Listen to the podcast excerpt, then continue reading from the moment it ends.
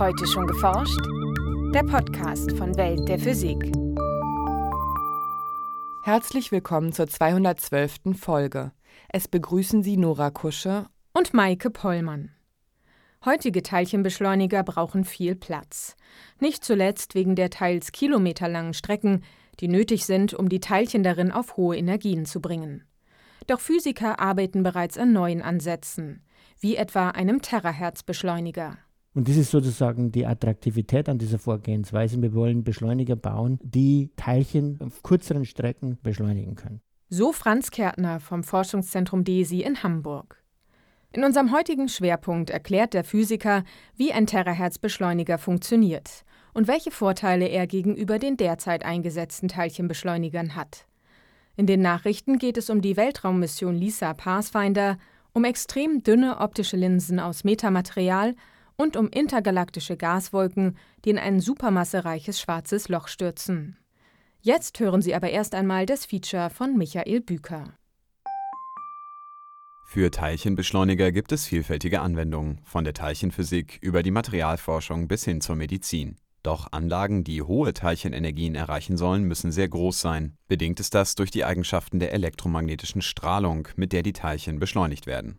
Sie wird in metallische Hohlräume, sogenannte Resonatoren, eingespeist. Die Abmessungen dieser Resonatoren müssen etwa der Wellenlänge der verwendeten Strahlung entsprechen, wie Franz Kärtner vom Deutschen Elektronensynchrotron in Hamburg erklärt. Wie heute Teilchenschleuniger funktionieren, äh, ist eigentlich, die werden angetrieben von Mikrowellensignalen.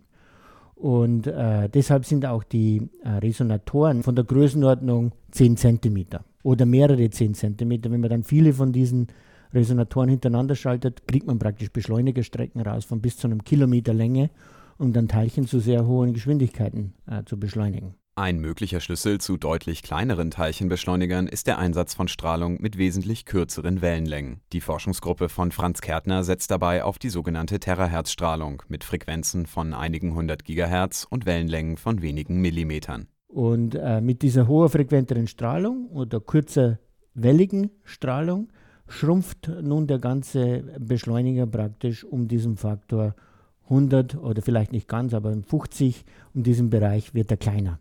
Resonatoren, in denen Teilchen mit Hilfe von Terahertzstrahlung beschleunigt werden, haben nur etwa das Format eines Streichholzes. Die kilometerlangen Beschleunigungsstrecken heutiger Teilchenbeschleuniger könnten sich so auf einige 10 Meter verkürzen lassen. Doch Terahertzstrahlung überhaupt mit der für die Teilchenbeschleunigung erforderlichen Leistung und Präzision zu erzeugen, ist heute noch Pionierarbeit. Die traditionelle Hochleistungsquelle namens Klystron kommt für die höherfrequente Terahertzstrahlung nicht in Frage. Das Schwierige an dem Projekt ist jetzt, genügend Terahertzstrahlung zu erzeugen. Der Terahertz-Wellenbereich ist immer noch ein sehr unterentwickelter Bereich im elektromagnetischen Spektrum. Da gibt es bis jetzt keine sehr intensiven Quellen. Und im Mikrowellenbereich gibt es das Gleistron. Die gibt so hoch bis ungefähr 100 Gigahertz. Da gibt es sehr leistungsfähige Gleistrons. Aber dann, wenn man zu ein paar hundert Gigahertz geht, dann nimmt es sehr schnell ab. Und zwar hat es damit zu tun, die notwendigen Elektronenstrahlen zu erzeugen, die in diesen Gleistrons verwendet werden, äh, um solche kurzwellige Radiofrequenzstrahlung noch zu erzeugen. Okay, es wird immer schwieriger bei höheren Frequenzen. Franz Kärtner und seine Kollegen setzen daher auf eine ganz andere Energiequelle, nämlich Laserstrahlen. Während Mikrowellenklystrons Spitzenleistungen von einem Megawatt erreichen, können extrem kurze Laserpulse mit einer millionenfach höheren Leistung erzeugt werden. Die Wellenlänge dieses Laserlichts liegt allerdings im sichtbaren und nicht im Terahertzbereich.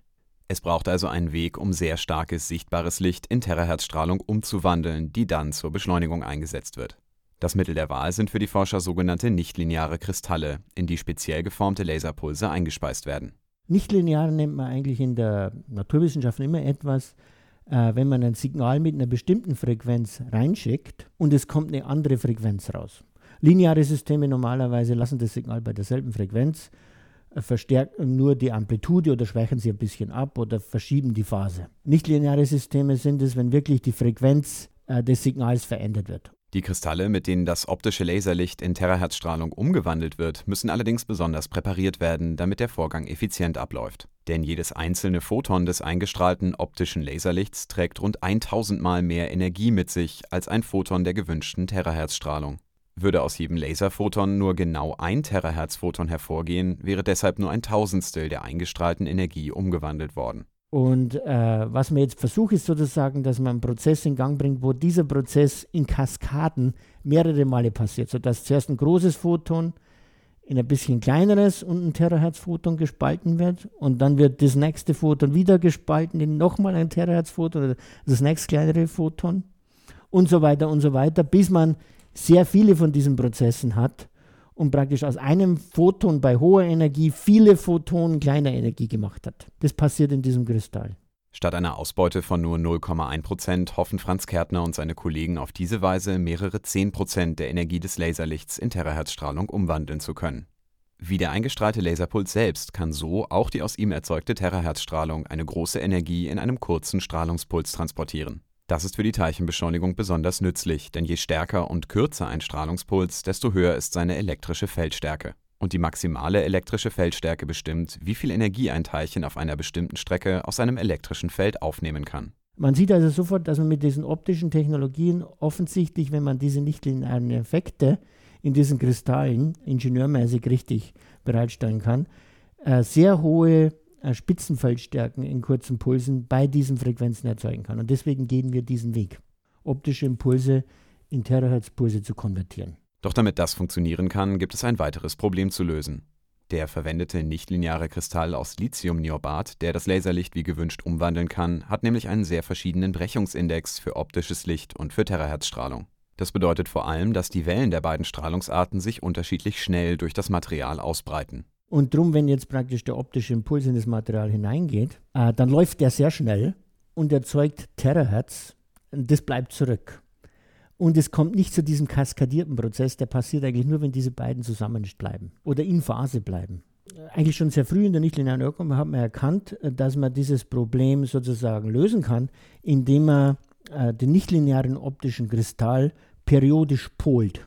Mit der Polung des nichtlinearen Kristalls ist die Ausrichtung von Ionen im Kristallgitter gemeint. Sie bestimmt auch die Schwingungsrichtung der im Kristall erzeugten Terahertzstrahlung, auch als Polarisation bekannt.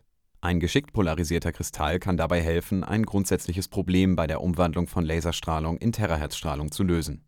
Das Problem besteht darin, dass aufgrund des frequenzabhängigen Brechungsindex der Laserpuls der aus ihm erzeugten Terahertzstrahlung davonläuft, weil er sich schneller durch den Kristall ausbreitet. So kann es zwischen Teilen des Terahertz-Signals, die zu verschiedenen Zeitpunkten erzeugt wurden, zur Auslöschung oder destruktiven Interferenz kommen, was das erzeugte Gesamtsignal empfindlich abschwächt.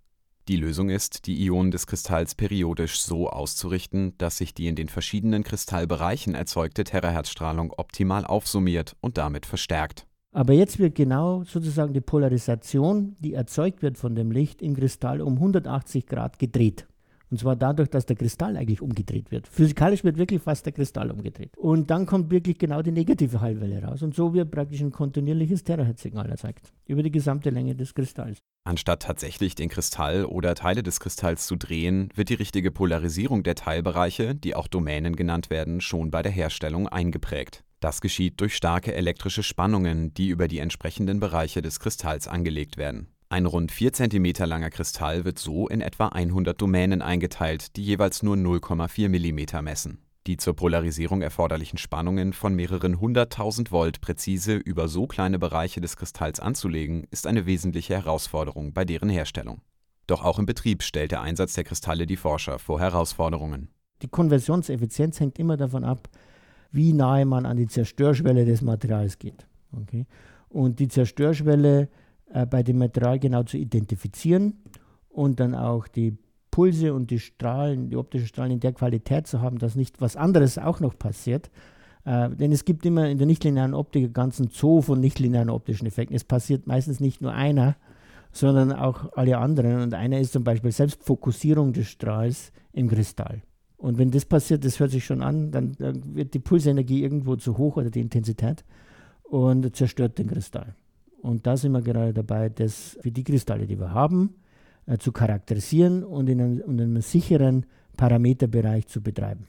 Obwohl prinzipiell auch kommerzielle Laser zur Verfügung stehen, um die Ausgangspulse zu liefern, setzen Franz Kärtner und seine Kollegen auf eine eigene Entwicklung. Das hat den Grund, dass man dann auch sehr engagierte Leute haben kann, die diese Laser entwickeln und die alle Probleme, wie man diesen Hochenergie-Laser Puls und Strahl formt, auch dabei hat. Äh, darauf kommt es nämlich entscheidend darauf an, das richtige Pulsformat sowohl temporär als auch räumlich äh, an den Kristall zu liefern. Der Lohn für diese Mühen soll schließlich eine Beschleunigungstechnik sein, die nicht nur kleiner als bisherige Beschleuniger ist, sondern auch einen höheren Teilchenstrom und eine feinere Kontrolle der Teilcheneigenschaften erlaubt. Das ist möglich, weil die Laserpulse aufgrund ihrer hohen Frequenz zeitlich sehr viel präziser gesteuert werden können als Terahertzstrahlung oder die aktuell eingesetzte Mikrowellenstrahlung allein.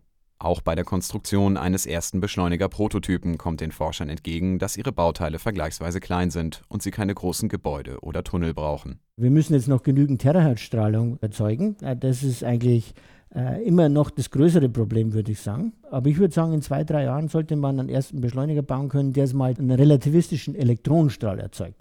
Äh, und vielleicht kann man auch sowas wie einen mini-freien Elektronenlaser bauen.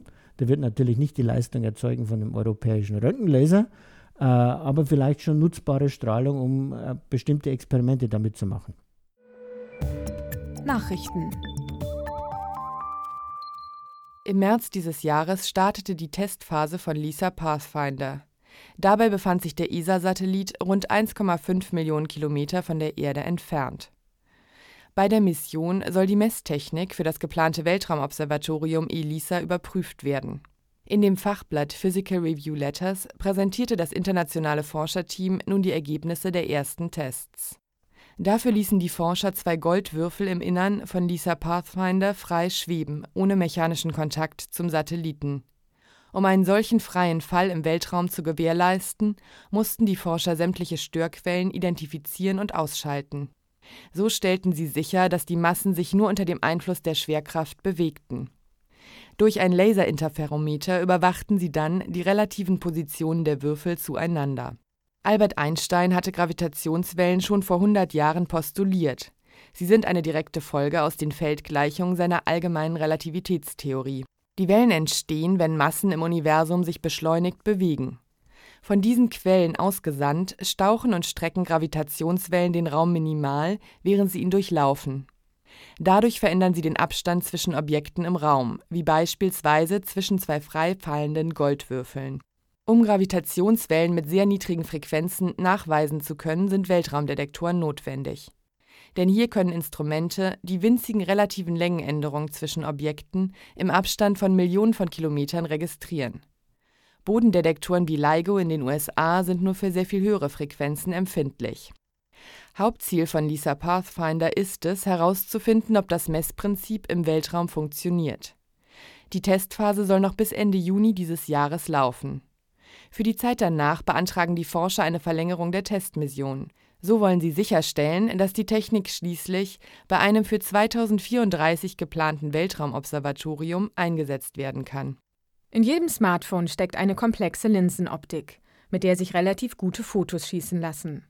Viel flacher und vor allem deutlich günstiger könnten in Zukunft Linsen aus sogenanntem Metamaterial werden. Das stellen Forscher nun mit einer extrem flachen Metalinse unter Beweis, die sie in der Fachzeitschrift Science vorstellten.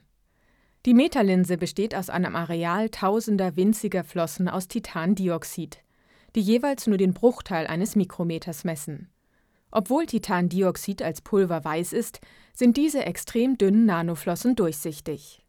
Einfallende Lichtwellen werden durch die symmetrische Anordnung der Nanoflossen stark gebrochen.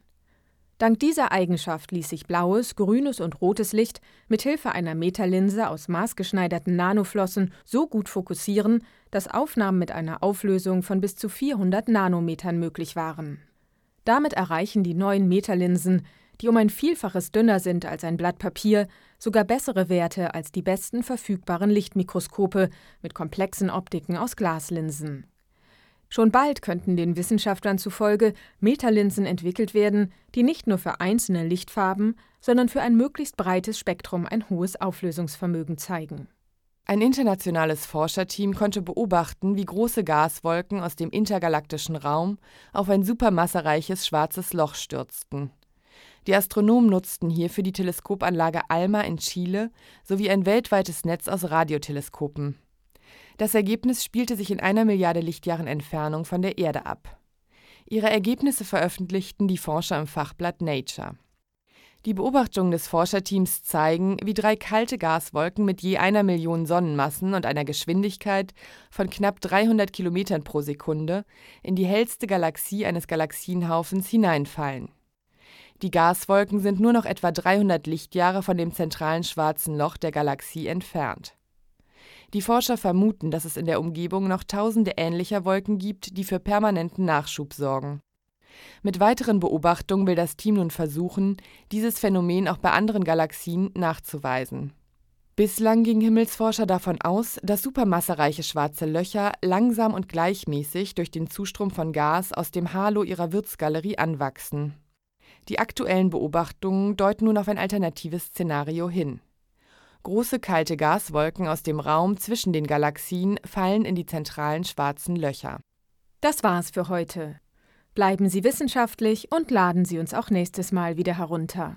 Welt der Physik wird Ihnen präsentiert vom Bundesministerium für Bildung und Forschung und der Deutschen Physikalischen Gesellschaft.